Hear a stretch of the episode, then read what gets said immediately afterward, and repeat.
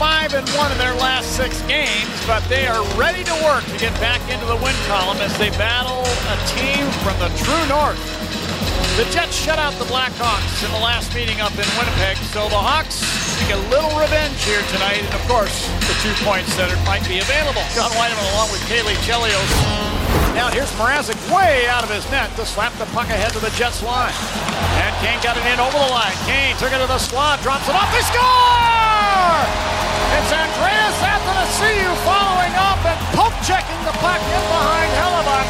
And the Blackhawks take a 1-0 lead. And they're going to take a look at this upstairs.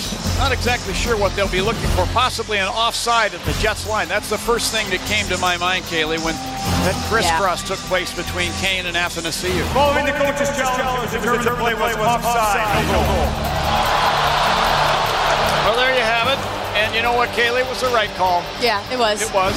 Here's a shot from the line by Morrissey. Turned out of there. Rebound, they score. And in front of the Hawk net, Jansen Harkins cleaning up the garbage. Was able to shovel a backhander past Petr Mrazek. And the Jets have taken a 1-0 lead. Poor Petr Mrazek. He just didn't see this one at all. He had no idea after the initial save he made where the puck was.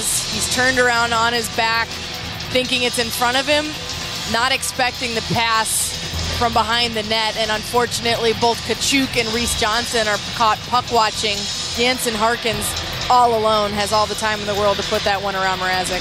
DeMello put a pass up the right wing side where Lowry put an elbow into the face of Andreas Athanasiou, who went down and is still down on the ice. He is going to head to the Hawks bench, and I'm a little bit surprised that neither referee caught that infraction. That's 2 games in a row now. Athanasiou has not gotten a call his way. That one I thought was pretty obvious, John. You're right. It's Blackhawks defenseman Jake McCabe. Jake, you get the goal called back, unfortunately, and then a late play with Athanasiou. How do you keep your emotions in check in both of those instances, and how do you feel you respond after that?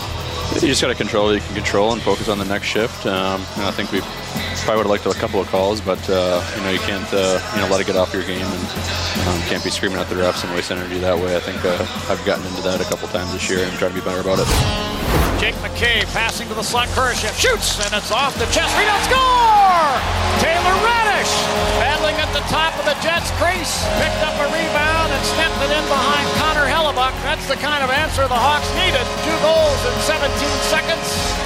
And the Hawks are on the board, trailing 2-1. Well, that's one way to respond. The Jets caught on their heels, watching a great forecheck by that Lion. Jonathan Toews creating some chaos, and Taylor Raddysh finishes the job. Caleb Jones standing at the blue line in the deep slot. He'll fire one toward the net. It just missed. Toews on the rebound. Axel Khaira shoots and scores! It's a power play goal, and the Hawks climb back to within a deuce, trailing the Jets.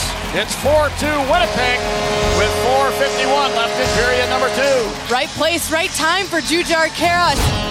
Khaira, he'll send it out over the center ice circle. Jack Johnson there trying to get the puck and lead the rush into the Jets zone. The time's going to tick off the clock. And the Winnipeg Jets will leave the building tonight with the 2 points they sought when they first stepped on the ice surface in convincing style. The Jets have beaten the Blackhawks 7-2. They're going to have to regroup and get ready for the Edmonton Oilers coming in here in a couple of nights.